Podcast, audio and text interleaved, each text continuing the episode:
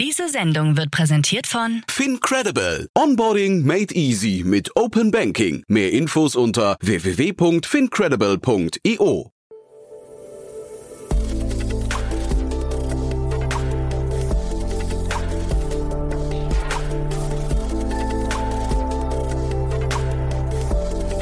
Startup Insider Daily. Interview.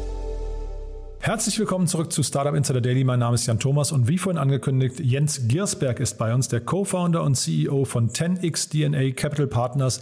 Das ist der Fonds, der Aktienfonds aus dem Freigeist-Universum, also der Fonds von unter anderem Frank Thelen. Und ja, der hat Großes vor ist wie gesagt schon börsennotiert, aber möchte sich auch eben verzehnfachen, zumindest auf lange Sicht. Und ja, wie das gehen soll, das haben wir besprochen. Ist wirklich ein sehr, sehr spannendes Gespräch geworden. Es geht natürlich sehr viel um technische Vision und eben um äh, exponentielles Wachstum und Disruption. Also es lohnt sich dran zu bleiben. Kommt auch sofort. Nur noch ganz kurz der Hinweis auf die weitere Folge nachher. Andreas Dunsch ist bei uns, der CEO und Co-Founder von Flynex. Und das ist ein Unternehmen, das gerade eine 6 Millionen Euro Finanzierungsrunde abgeschlossen hat. Und da geht es um das Thema Drohnen und Daten. Also auch ein sehr, sehr spannendes Thema, ein Zukunftsthema. Das hatte ich so nicht auf dem Schirm und deswegen haben wir auch da ein bisschen ausführlicher gesprochen, weil die Welt von oben eben ganz anders aussieht als die Perspektive, die wir so jeden Tag haben. So, also das lohnt sich. Wie gesagt, 16 Uhr geht es dann weiter. Und jetzt Jens Girsberg, der Co-Founder und CEO von 10x DNA Capital Partners. Vorhin nur noch mal ganz kurz die Verbraucherhinweise. Werbung. Hi, hier ist Nina aus dem Content-Team von Startup Insider. Vielleicht hast du es ja schon gehört, wir haben endlich neben unserem Hauptkanal Startup Insider nun auch separate Kanäle für unsere verschiedenen Formate eingerichtet. Wenn du zum Beispiel nur unser tägliches Nachrichtenupdate Startup News hören möchtest, kannst du ab jetzt ausschließlich den Startup News Kanal abonnieren. Gleiches gilt für Investments und Exits, Startup Spotlight und alle anderen Formate, die zukünftig kommen werden. Die volle Ladung Startup Insider, also alle Formate, gibt es natürlich weiterhin hier auf dem Hauptkanal. Also, um die einzelnen Kanäle zu abonnieren, besuche jetzt startupinsider.de/slash insider. Wir sehen uns auf deinem Lieblingskanal. Achtung, Risikohinweis. Startup Insider übernimmt keine Gewähr für die Richtigkeit börsenrelevanter Informationen und spricht keinerlei Anlageempfehlungen aus. Startup Insider Daily. Interview.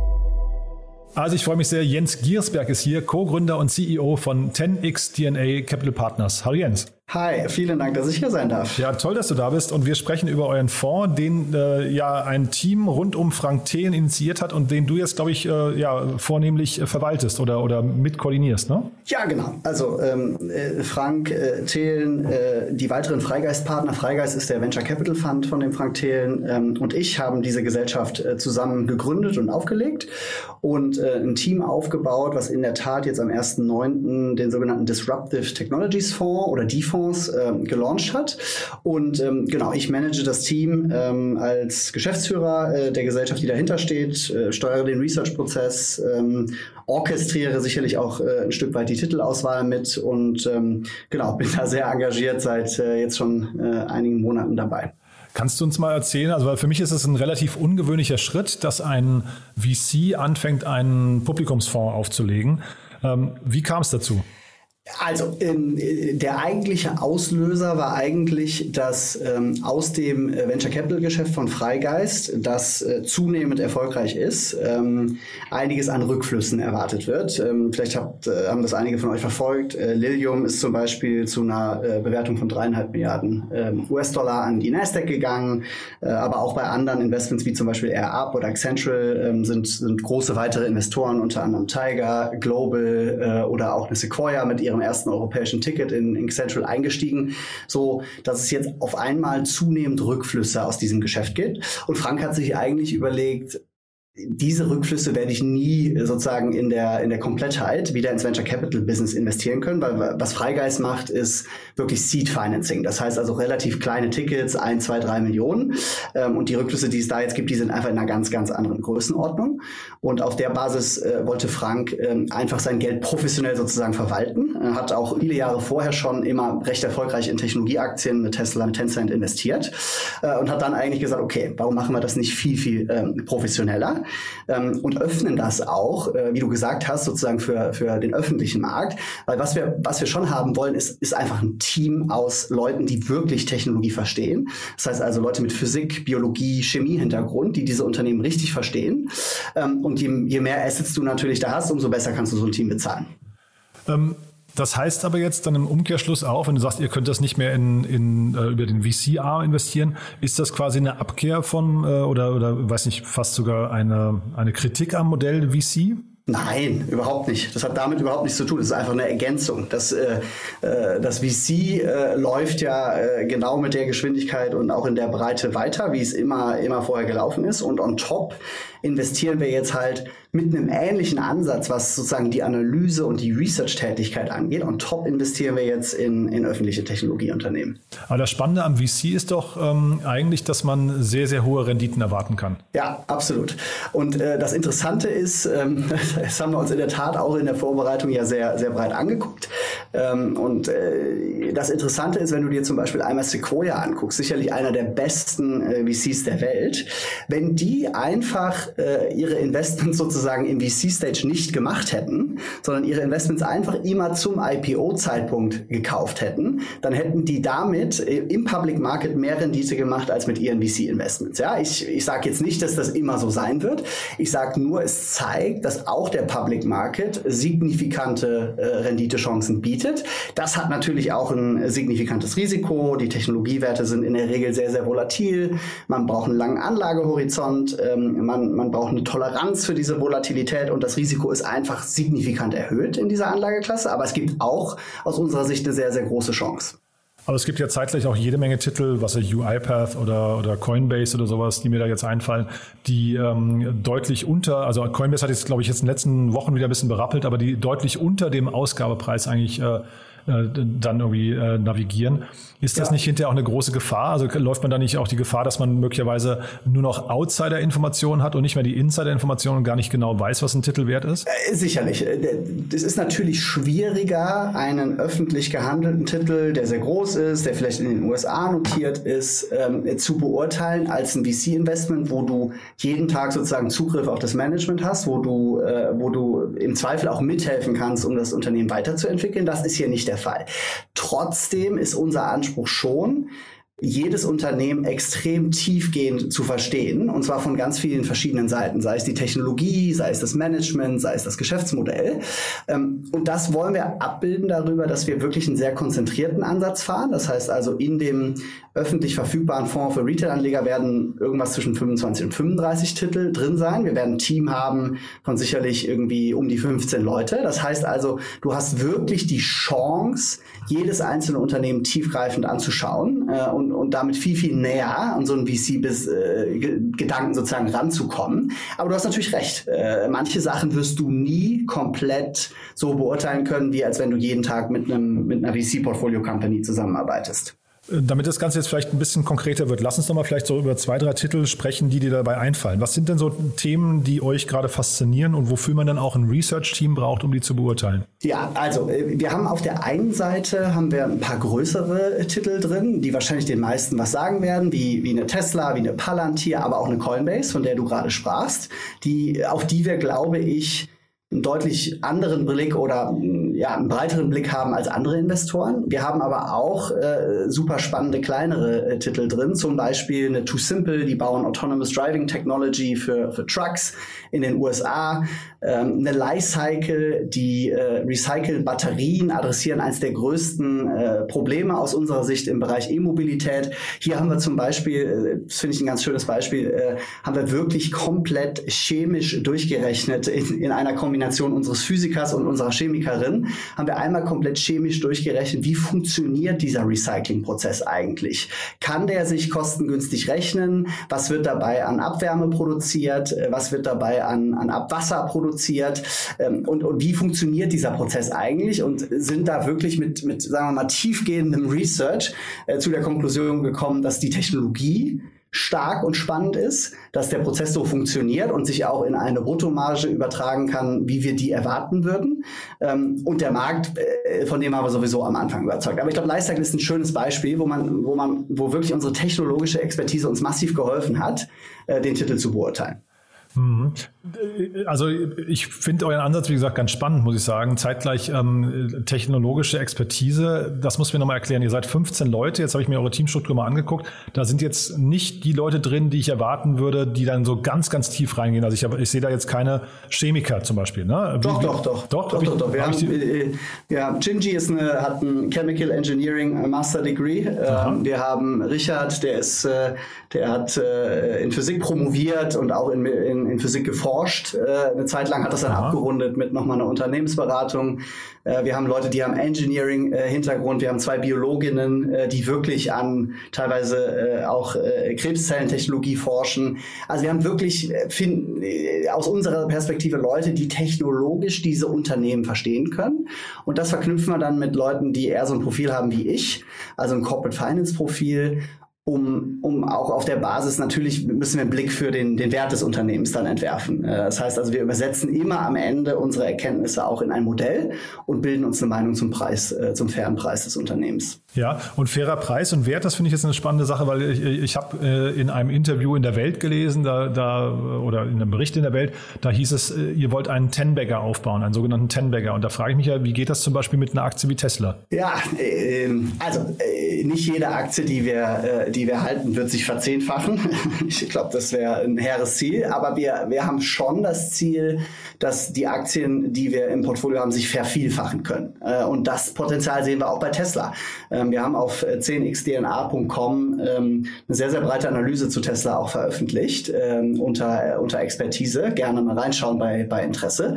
Und wir glauben, Tesla ist ein Unternehmen, wo die Leute in fünf, vielleicht auch in sieben, acht Jahren äh, zurückschauen werden und sagen werden, die Autos von Tesla waren so ein bisschen wie die Bücher von Amazon, wirklich nur der Anfang äh, einer breiten Erfolgsgeschichte auf dem Weg zu einem integrierten Technologiekonzern.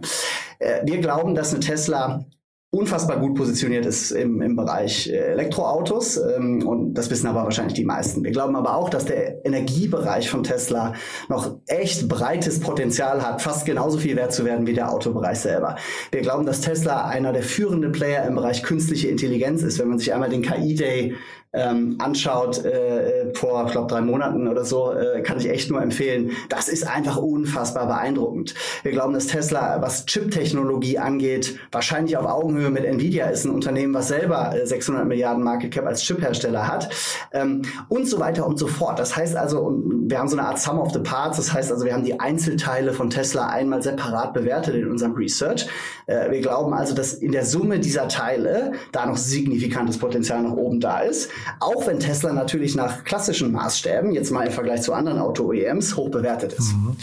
Bei euch auf der Seite und auch in den Artikeln über euch tauchen zwei Begriffe immer wieder auf. Das eine ist Disruption und das andere ist ja. ähm, exponentielles Wachstum.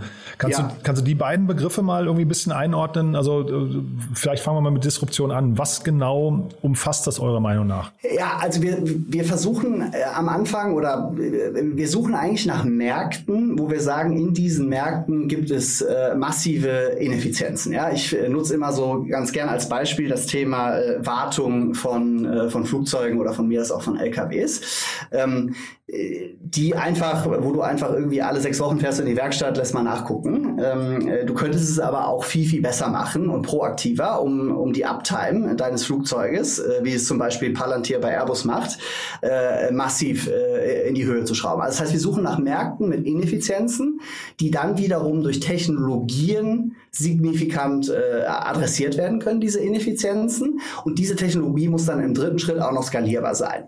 So, und wenn, wenn du diese Dreierkombination Kombination hast, dann hast du das Potenzial, dass diese Technologie signifikant diesen Markt äh, disruptiert. Ich weiß nicht, ob das das richtige Verb ist. Äh, auf jeden Fall hat sie das Potenzial, ein Riesenproblem im Markt zu lösen und damit sehr, sehr erfolgreich zu werden. So, ähm, das ist sozusagen einmal die Ausgangsposition. und dann muss es ein Unternehmen geben, was diese Technologie hat was im Zweifel auch einen sogenannten unfairen Vorteil in dieser Technologie hat, weil es viele Jahre Erfahrung hat, weil es Patente hat, weil es ähm, äh, woher auch immer dieser Vorteil äh, am Ende des Tages rührt, was ein Management hat, das, äh, das diese, diese Technologie orchestrieren und entwickeln kann und was das dann auch noch in ein Geschäftsmodell übersetzen kann, äh, was entsprechendes Wachstum zeigt äh, und, und entsprechend nachhaltig ist und eben dieses exponentielle Wachstum, um zum zweiten Punkt zu kommen, dann damit abbildet. Alles dadurch getrieben betrieben, dass es ein signifikantes Problem in einem Markt adressiert mit einer Technologie, die die relativ proprietär ist und die auch skalierbar ist. Was siehst du denn für Beispiele für exponentielles Wachstum? Gibt es in der Technologie überhaupt, also in solchen Größenordnungen, wie ihr sie braucht, äh, exponentielles Wachstum? Ja, absolut, absolut. Ich meine, wenn, vielleicht gehen wir nochmal zu dem, zu dem Lifecycle-Beispiel zurück. Ähm, das ist ja, die, die recyceln Batterien. Und das wird nicht erst ab, äh, ab 2025, wenn sozusagen die ersten E-Autos, wie man jetzt denken könnte, irgendwie zurückkommen, äh, relevant, sondern bereits heute gibt es irgendwie einen zehnprozentigen Scrap-Anteil in der Produktion von Elektrobatterien. Das heißt also, bereits heute können die signifikant Batterien recyceln. Äh, wir glauben, dass die Nachfrage nach den Rohstoffen für die, äh, für die Batterien, e egal in welche Batterie man jetzt am Ende des Tages, an welche man jetzt glaubt, mehr oder weniger unbegrenzt sein wird. Man sieht das ja gerade. Es gibt eine massive Batterieknappheit. Das heißt also, das ist, das ist ein Riesenproblem, was adressiert äh, werden muss, erstens. Und zweitens, die Abbaubedingungen für Lithium zum Beispiel ähm, oder auch andere Rohstoffe, die in Batterien genutzt werden, sind alles andere als nachhaltig. Das heißt also, es gibt noch ein zweites Problem, was sozusagen Lifecycle damit adressiert. Diese zwei Probleme in Kombination führen zu einer wirklich, ja, ich, ich glaube, fast unbegrenzten Nachfrage. Und äh, wenn, wenn Lifecycle es schafft, äh, diesen Supply zu bedienen, dann sehen wir dann massives exponentielles Wachstum. Mhm. Du hast eben gerade angesprochen das Thema Management und Team. Ähm, da kann man sich doch wahrscheinlich als Außenstehender auch total leicht vertun, oder? Jetzt sieh mal das Beispiel Teamviewer. Da gab es gerade Stühlerücken. Ich weiß nicht, wie ihr auf Teamviewer ja. vorher geguckt habt. Aber da hat ja jeder gedacht, das ist ein, ein Top-Team, was da irgendwie installiert ja. ist. Die wissen, was sie tun und plötzlich bricht so eine Aktie um, ich weiß nicht, 60 Prozent ein oder so, ne? Absolut, absolut. Ja, und ne, ich sag auch nicht, wir haben die Weisheit mit Löffeln gefressen, sondern ganz im Gegenteil. Ne? Wir können auch falsch liegen. Ich sag äh, nur, wir gucken wirklich breit auf, äh, auf Management-Teams. Wir, wir versuchen uns alles anzugucken, was wir zu diesen Management-Teams äh, kriegen können. Wir gucken uns jedes verrückte TikTok-Video an. Wir versuchen, und das klappt zumindest manchmal, äh, ähm, mit Kunden zu sprechen. Wir versuchen mit ehemaligen Mitarbeitern zu sprechen. Äh, wir hatten gerade, ähm, äh, wann war das? Montag hatten wir die Chance, auf eine, eine Produktdemo von Palantir zu bekommen, haben hier, haben hier mit einem Team von Palantir sprechen können über das Produkt. Ähm, das heißt also, dadurch, dass wir einfach ein breites Team haben, dadurch, dass wir diese, diese, die, diesen Anspruch an uns selber haben, graben wir einfach so tief wie möglich. Das wird nie bedeuten, dass wir uns nicht vertun können. Auch wir werden uns vertun. Es ist unvermeidlich. Mhm. Aber zumindestens ähm, äh, glauben wir, dass wir wirklich äh, die breitestmögliche Due Diligence im öffentlich möglichen Rahmen machen. Aber das würde ich jetzt gerade nochmal hinterfragen wollen, äh, Jens, weil äh, ganz ehrlich, wenn man, also jetzt in dem Fall, ihr hättet jetzt den Teamviewer CEO auf TikTok gesehen und danach eine Produktdemo bekommen, das ist ja noch nicht unbedingt eine Management-Qualität einzuordnen. Ne? Also vielleicht, vielleicht kannst du da nochmal euer, euren Baukasten oder eure, euren Fahrplan irgendwie nochmal, Workflow nochmal kurz durchgehen. Nach welchen Faktoren guckt ihr da? Weil ich glaube ja, wahrscheinlich ist es hinterher ähnlich wie im Venture Capital Business, da geht es um Timing und um Team und wahrscheinlich ist es ja hier ein bisschen ähnlich, oder? Ja, genau. Also ich glaube, wenn du es einmal so ein bisschen runterbrichst, also es ist erstens technologischer Hintergrund und technologisches Verständnis. Es, Elon Musk ist ja ist natürlich irgendwie jetzt das most obvious Beispiel, aber auch ein Alex Karp von Palantir zum Beispiel.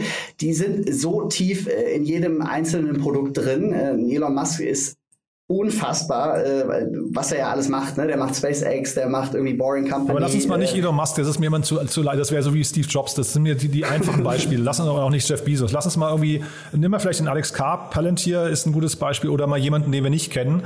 Ähm, also wo man halt wirklich mal sagen kann, man hat den jetzt mal analysiert, ja, anhand von bestimmten Faktoren und von Skills und hat gesagt, das ist eine Person, die ist ich weiß nicht, 10x im Vergleich zum Wettbewerb? Ja, äh, genau. Das ist natürlich auch schwierig zu sagen. Aber vielleicht, äh, vielleicht äh, versuche ich einmal so ein bisschen runterzubrechen, was sind die, was sind die Faktoren. Es ist technologischer Hintergrund, es ist äh, strategische Vision äh, und, und wie guckt, äh, wie guckt der, der ähm, der CEO oder wer auch immer es ist, auf das Unternehmen in fünf bis zehn Jahren. Es ist sicherlich auch das Thema, wie ist das Management incentiviert. Ja, wir, wir sind relativ überrascht davon, aber viele der Companies, die wir jetzt wirklich spannend finden, haben immer noch eine signifikante Beteiligung drin. Das heißt also, das Management ist einfach signifikant weiterhin am Unternehmen beteiligt. Ähm, es ist die Breite des Teams. Ähm, das heißt also, schafft es dieses Management-Team auch auf N-1 äh, Level Leute aufzubauen, die uns beeindrucken und wo wir glauben, die sind vom technischen äh, Hintergrund extrem stark. Das sind wahrscheinlich so die Top 5, die wir mhm. versuchen, äh, die wir versuchen äh, zu analysieren. Mhm. Aber nimm mal jetzt Beispiel äh, Theranos, gerade dieser Riesenskandal rund um Elizabeth ja. Holmes. Das ist ja so ein Thema, da sind ja unglaublich viele Investoren drauf reingefallen, ja. weil es eine charismatische Frontfrau gab und die dann einfach sehr, sehr viel unter den Tisch gefallen ist dadurch oder nur nicht gesehen wurde. Wie, wie vermeidet, also ich frage jetzt nur nochmal, mir, mir geht es im Prinzip wirklich bei euch um diese Frage, warum wendet ihr euch weg von eurem Kernbusiness VC, wo ihr die maximal... Machen wir nicht. Machen wir nicht. Nee, nee, also macht ihr nicht und dann doch, ja. weil du ja vorhin den Vergleich zu Sequoia gezogen hast, hast gesagt, ähm, hätten die das quasi Public Market investiert, wären sie vielleicht sogar besser gefahren, was die monetäre äh, äh Rendite angeht. Ähm, Ihr habt ja als VC habt ihr ja die maximalen Insights und da könnt ihr ja ein Team hoch und runter grillen. Ne? Ähm, könnt, könnt wirklich die perfekte Due Diligence machen und da frisst ja. euch ein Team ja, das läuft euch sogar hinterher, weil es eben genau mit Lilium und Xentral und so in einen Korb geworfen werden möchte. Jetzt hier am Public Market seid ihr ja quasi einer von vielen und müsst euch ja. eben auf Public Informationen äh, verlassen. Und das ist mir noch nicht ganz klar, warum überhaupt dieser Schritt kommt. Ja, der, der, Schritt kommt dann raus, weil wir glauben, also zum einen, äh, weil du hast natürlich extrem breite äh, Investitionsopportunitäten am Public Market, die du halt so im VC nicht gesagt hast, habe ich ja eben schon, äh, schon mhm. gesagt. Mhm. Und das, das Zweite ist halt, und es gibt eigentlich im Moment gibt es wirklich eine spannende Opportunität am Public Market. Du hast, du hast eine erste Phase gesehen, wo, wo, die Techno wo, wo du eine technologische Revolution hast, ähm, die wahrscheinlich maßgeblich auf Chips, Internet, Digitalisierung basiert hat. Mhm. Die hat schon dazu geführt, dass irgendwie eine Google, eine Apple, eine Facebook und so weiter, die ganzen großen US- und äh, Chinese Tech-Names, jetzt irgendwie acht oder zehnmal so viel wert sind wie der gesamte DAX. Und jetzt gibt es eigentlich eine zweite Phase, glauben wir zumindestens, die auf viel, viel breiteren Füßen basiert. Künstlicher Intelligenz, Robotics, dezentrale Währungen, synthetischer Biologie und so weiter und so fort, ähm, die, die dazu führt, aus unserer Sicht, wenn diese erste Phase schon zu diesen massiven Verschiebungen am Markt geführt hat, die noch zu viel, viel breiteren Verschiebungen führt. Erstens. Zweitens, du hast auf einmal einen Public Market, der viel, viel breitere Investitionsopportunitäten bietet als früher, weil du einfach über die letzten wahrscheinlich drei Jahre massiv Technologie-IPOs durch Direct Listings, aber auch durch die, durch die sogenannten Specs, das sind Special Purpose Acquisition Companies, also eigentlich leere Hüllen, die Unternehmen kaufen, sich auf die verschmelzen und damit denen einen Börsengang ermöglichen. Durch die hast du auf einmal Unternehmen an der Börse, die wahrscheinlich früher noch in der, in, sagen wir mal, Series C, Series D Status gewesen wären. Äh, die haben sich jetzt an der Börse finanziert und sind, äh, sind öffentlich verfügbar.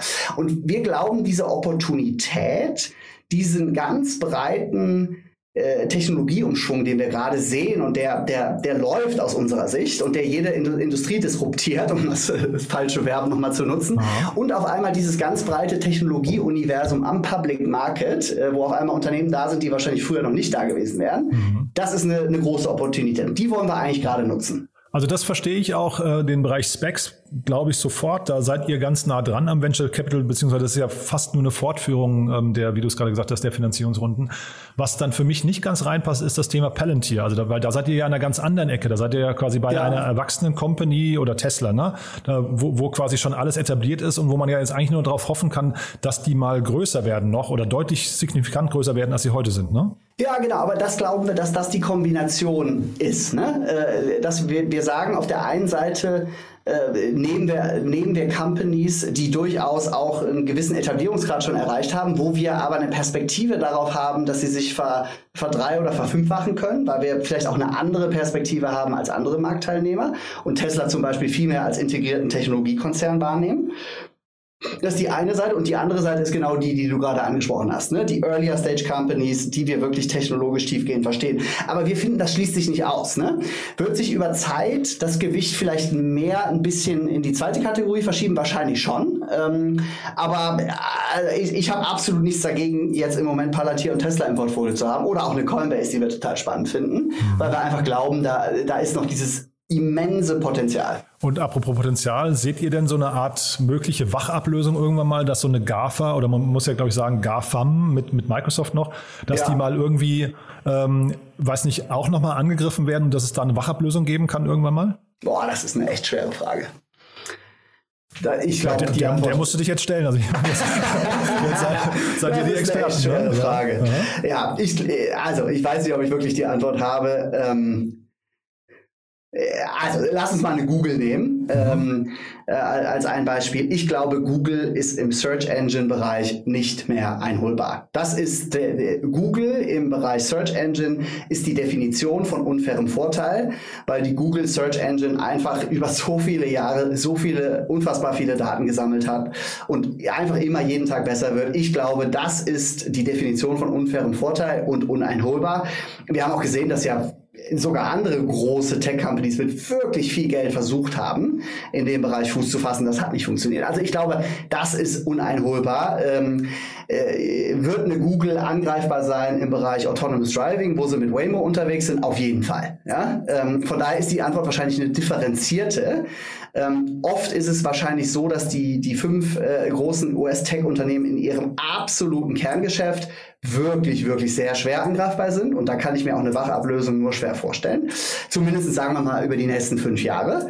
Ähm, in vielen Bereichen, in die zum Beispiel eine Google jetzt weiter expandiert, gibt es eine ganz andere Wettbewerbssituation. Hm. Nee, nächste fünf Jahre, das ist, das halte ich natürlich auch für unrealistisch. Aber ich glaube, wir kennen ja alle schon so diese Phasen, wo wir ja, immer richtig, mal ja. marktdominierende Player hatten. So, ich sag ja. mal, so ein Intel war so ein Fall oder ähm, äh, keine Ahnung, AOL, ne? Also so, wo man immer so das Gefühl hatte, Yahoo, wo man das Gefühl hatte, die, die, das sind irgendwie Marken, Marken, die einfach den Markt schon dominieren und dann plötzlich werden die angegriffen von links und rechts und man hat es ging dann plötzlich auch schneller, als man gedacht hat. Ne? Und deswegen. Ja, ja, ja. Und, und vielleicht noch ein Gedanke, wo du das gerade so sagst. Ähm, wir sehen ja gerade oder haben gesehen einen relativ breiten Technologie-Crackdown in, in China. Ne? Und, und eins der Kerntriebfedern war, die großen Internetunternehmen äh, sind zu monopolistisch unterwegs, sind nicht mehr innovativ genug. Ähm, Common Prosperity ist natürlich auch eine große Triebfeder ähm, und so weiter und so fort. Aber das heißt natürlich, solche Eingriffe des Staates, die dann wiederum dazu führen, dass die großen, äh, großen Tech-Unternehmen ein Stück weit geschwächt werden, die dazu führen, dass kleinere Unternehmen gepusht werden, können natürlich sozusagen in, in, in so eine Richtung wirken. Und wenn man sich anguckt, was bei der, äh, bei der FTC in den USA gerade passiert mit der Neubesetzung ähm, ich glaube, das ist eine Yale-Professorin, äh, Frau Kahn, äh, wenn ich mich, wenn ich es jetzt gerade richtig habe, die, sagen wir mal, deutlich progressiver auf dieser Anti-Monopoly-Seite unterwegs sein könnte, wenn man, ihr, wenn man ihre Papers mal so grob überfliegt, dann ist das sicherlich etwas, was dazu beitragen könnte, dass zumindest mal in, in den nächsten zehn Jahren sich, sich auch da was tut. Trotzdem, äh, bei dem Google Search Engine zum Beispiel bleibe ich dabei, uneinholbar auf, auf lange Zeit. Mhm. Was sind denn so, was sind denn so Technologien, die jetzt vielleicht noch ein bisschen un oder, technologische Trends auch, die jetzt noch nicht ganz so im Fokus äh, liegen, wo ihr sagt, boah, die begeistern uns total? Also du hast jetzt vorhin schon so zwei, drei Portfolio-Companies ja. oder ich weiß gar nicht, ob man von Portfolios spricht, äh, aber ähm, also wo ihr investiert seid, aber was sind denn so generell so Trends, wo du sagst, boah, da passiert gerade so richtig, richtig viel? Ja, also ich glaube, der alles übergreifende Trend ist wahrscheinlich künstliche Intelligenz äh, und äh, die Hunderten von, äh, von Anwendungsmöglichkeiten, sei es irgendwie Autonomous Driving, sei es äh, die, die Steuerung von Softwaresystemen. Äh, es gibt unfassbar viele Anwendungsmöglichkeiten. Wahrscheinlich ist das der größte übergreifende Trend gerade. Äh, die Rolle der künstlichen Intelligenz, die Entwicklung der künstlichen Intelligenz und was da alles passiert. Ähm, was uns wirklich, wirklich begeistert, ist im Moment der ganze Bereich synthetische Biologie.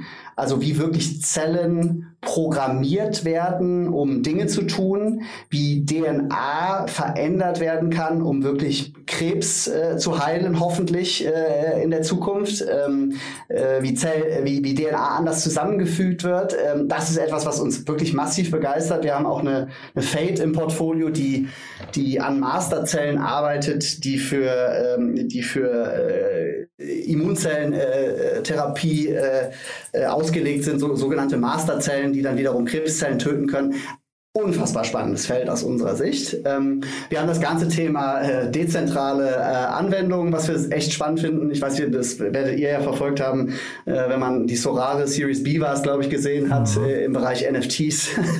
es ist wirklich, äh, das hat eine Dimension angenommen. Jetzt hat gestern, glaube ich, Coinbase einen Deal mit der NBA ähm, zum ganzen Thema NFT äh, ver, veröffentlicht. Mhm. Unfassbar spannendes Feld ebenso. Aber auch das Potenzial von Smart Contracts zum Beispiel und wie viel im Finanzsystem, wie viel im Versicherungsbereich, äh, im Bereich äh, Blockchain passieren könnte. Das sind vielleicht so ein paar Beispiele von Dingen, die uns gerade echt bewegen. Hm.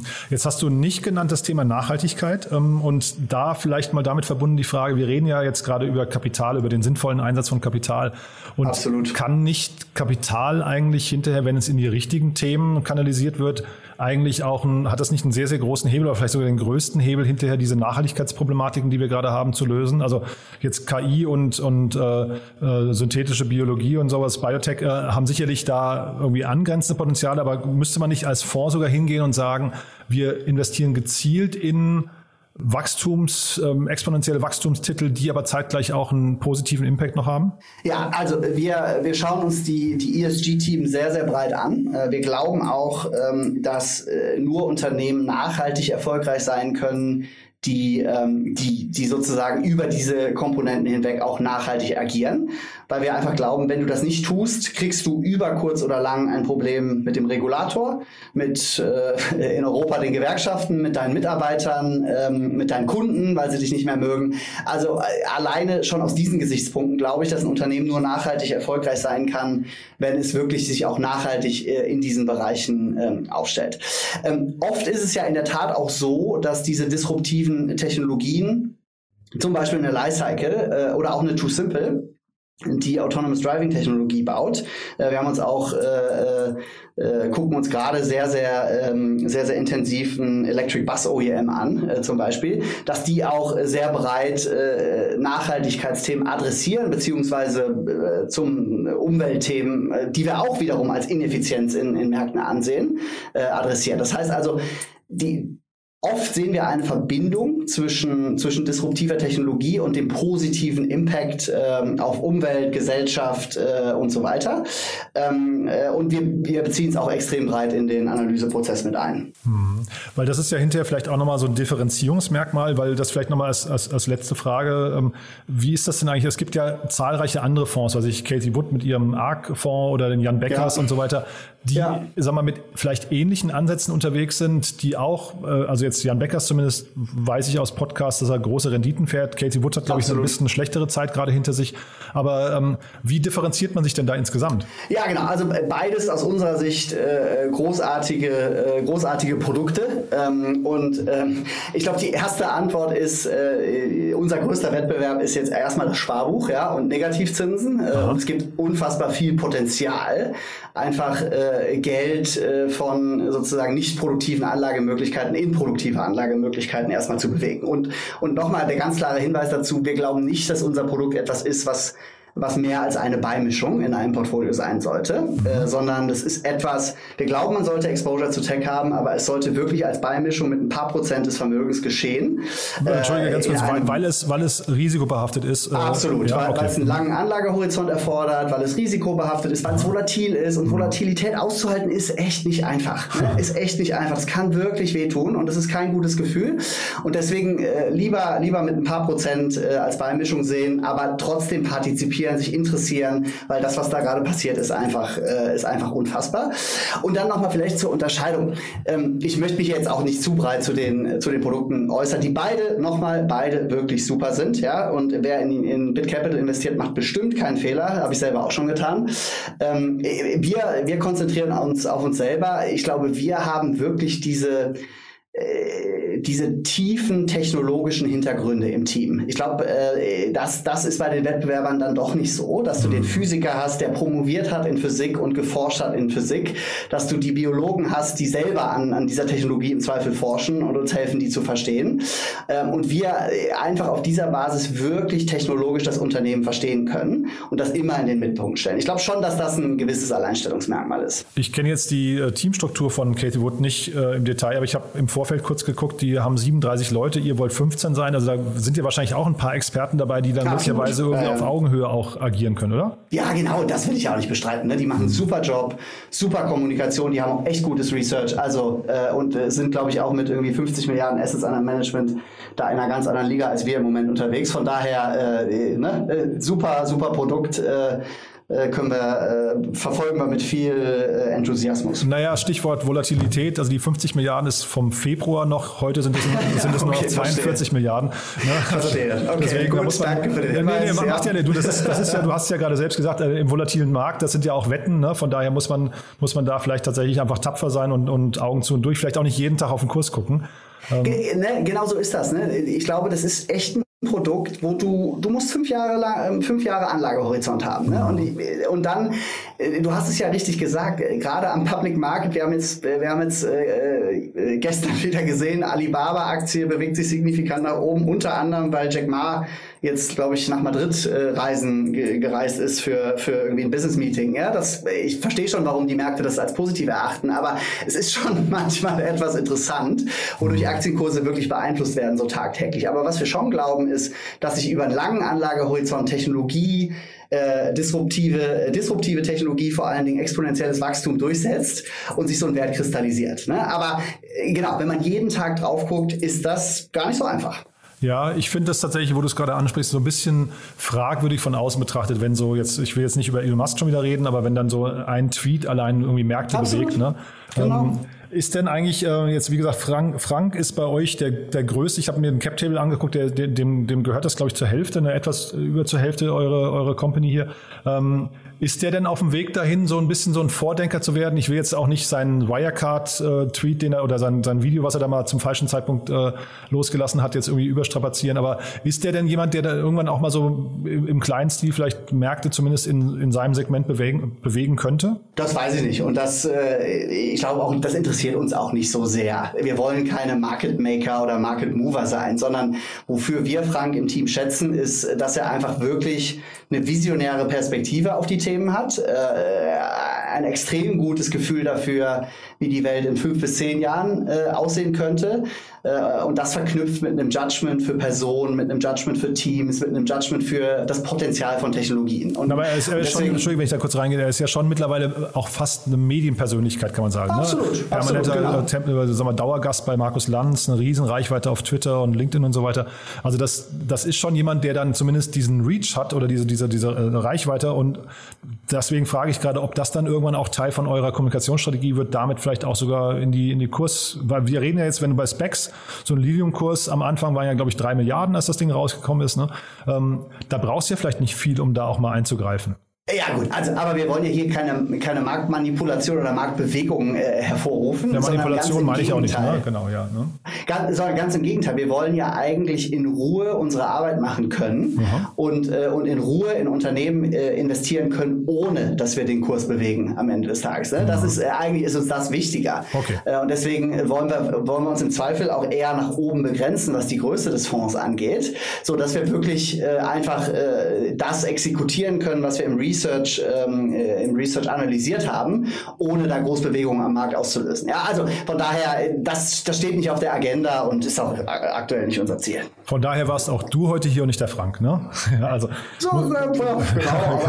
also auch der Frank hätte hier äh, das heute genauso erklären können. Der hätte wahrscheinlich, hoffe ich zumindest, dasselbe gesagt. Super. Und sag mal, wann, wann, du hast jetzt ein paar Mal fünf Jahreshorizont gesagt, wann ist der richtige Zeitpunkt, um zu bewerten, ob zumindest äh, ihr auf dem richtigen Kurs seid? Also jetzt, ne, wir wollen jetzt nicht die kurzfristigen kurzfristigen Betrachtungen, äh, ich glaube jetzt gerade seid ihr zwei Prozent oder sowas im Plus, hatte ich gesehen, aber ähm, wann ist der richtige Moment? Und vor allem, was ich ja wirklich jetzt spannend finde, wann kann man sehen, ob das tatsächlich eine Blaupause wäre für weitere erfolgreiche VCs? Jetzt nehmen wir mal Early Bird, die auch gerade mehrere spannende Exits mit UiPath und sowas gemacht haben, dass die quasi ihr Geld vielleicht eher sogar tatsächlich an der Börse unterbringen.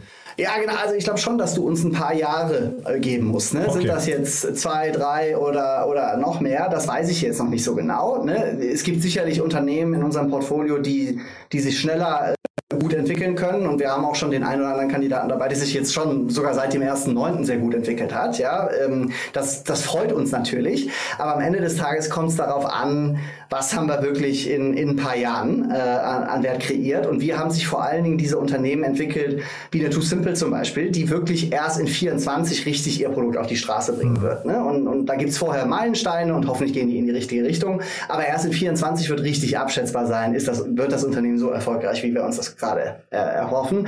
Von daher, genau, du brauchst, ein, du brauchst einen längeren Anlagehorizont, du brauchst eine Toleranz für Volatilität und, ähm, äh, und dann ähm, äh, sehen wir zumindest große Chancen. Super. Dann würde ich sagen, also spätestens 2024 sprechen wir uns wieder. Aber vielleicht mal vorher mal so eine Wasserstandsmeldung, wie es läuft. Vielleicht auch nochmal so ein Update. Dagegen. Genau, so ein Update, welche, welche Technologien bei euch noch in weiteren Fokus gerückt sind. War ein super spannendes Gespräch. Haben wir was Wichtiges vergessen aus deiner Sicht? Ich glaube nicht. Nö, ich ja. fand es auch gut. Ja, ich habe gesehen, ihr sucht noch Leute. Vielleicht kannst du da noch einen Satz zu sagen, einfach äh, welche Art von Leuten ihr sucht und äh, welche Teamkultur ja. da zu erwarten ist. Ja, super gerne. Ähm, wir äh, suchen in der Tat weiterhin nach Leuten, die äh, tiefe äh, Technologie-Hintergründe haben. Das heißt also, die wirklich aus den Bereichen Physik, Biologie, Chemie äh, kommen. Wir suchen auch gerade nochmal spezifisch jemanden, der sich äh, im, Kryptobereich noch tiefer auskennt äh, als wir und, äh, äh, und den Bereich bei uns noch breiter abdecken kann. Ähm, wir suchen auch äh, weiterhin Leute, die einen Kapitalmarkt-Hintergrund mitbringen, weil das ist genau die Kombination, die wir, die wir haben wollen im Team. Von daher freuen wir uns da über, über jedwede Bewerbung. Ähm, und die Kultur ist, glaube ich, eine ähm, eine wirklich offene und kommunikative. Ich glaube, wir haben echt äh, ein cooles Team mittlerweile aufgebaut, äh, in dem es wirklich Bock macht, in dem jeder äh, und jede eine, eine, Stimme hat, in dem jede Meinung zählt und am Ende das bessere Argument. Äh, wir diskutieren wirklich jeden einzelnen Titel rauf und runter und immer weiter. Äh, und manchmal ist das anstrengend, aber es macht im Großen und Ganzen echt viel Spaß, äh, super tief in die Unternehmen reinzuschauen und an der Schnittstelle zwischen ja, Finanzen, Kapitalmarkt und Technologie zu arbeiten. von daher ja, freuen wir uns auf eure eure Bewerbung. Super. In Bonn sitzt ihr, ne? So ist es. Alles klar. Cool, Jens. Also dann hat mir das auch großen Spaß gemacht und dann bleiben wir in Kontakt und machen dann einfach irgendwann nochmal ein Follow-up, ja? Ich freue mich drauf. Super, ich mich auch. Danke, Danke für die Einladung. Genau, Ciao. dir auch. Bis dann. Ciao. Werbung. Hi, hier ist Paul, Product Manager bei Startup Insider. Willst du wissen, welche Startups aus Hamburg, Mannheim oder vielleicht auch Bielefeld sich mit künstlicher Intelligenz beschäftigen? Oder wie zum Beispiel das Portfolio von Earlybird oder HV Capital aussieht? Entdecke all das und noch viel mehr auf unserer Plattform, kostenlos und ohne Begrenzungen. Unsere Datenbank umfasst über 20.000 Profile aller relevanten Startups, Investoren und Personen, die darauf warten, von dir entdeckt zu werden. Also, wenn ich dein Interesse geweckt habe, schau einfach mal auf unserer Plattform vorbei unter startupinsider.de/slash insider. Startup Insider Daily, der tägliche Nachrichtenpodcast der deutschen Startup-Szene. So, das war's. Das war Jens Giersberg. Vielen Dank nochmal, Co-Founder und CEO von 10x DNA Capital Partners. Damit sind wir durch. Wir kommen aber nachher nochmal wieder. Um 16 Uhr geht's hier weiter. Dann, wie gesagt, mit Andreas Dunsch, dem CEO und Co-Founder von Flynex. Und da sprechen wir, ich habe es ja vorhin gesagt, über das Thema Drohnen und Daten. Und dort gab es eine Finanzierungsrunde in Höhe von 6 Millionen Euro und eingestiegen ist unter anderem Steel Capital. Das ist der Corporate Venture Fonds von Stiel und ja, ist ein sehr, sehr spannendes Thema und hat auch, glaube ich, ganz, ganz viel Potenzial nach vorne raus. Also hört euch das mal an. Wie gesagt, 16 Uhr sind wir wieder hier und ja, bis dahin euch noch eine wundervolle Zeit. Ciao, ciao. Diese Sendung wurde präsentiert von Fincredible. Onboarding made easy mit Open Banking. Mehr Infos unter www.fincredible.io.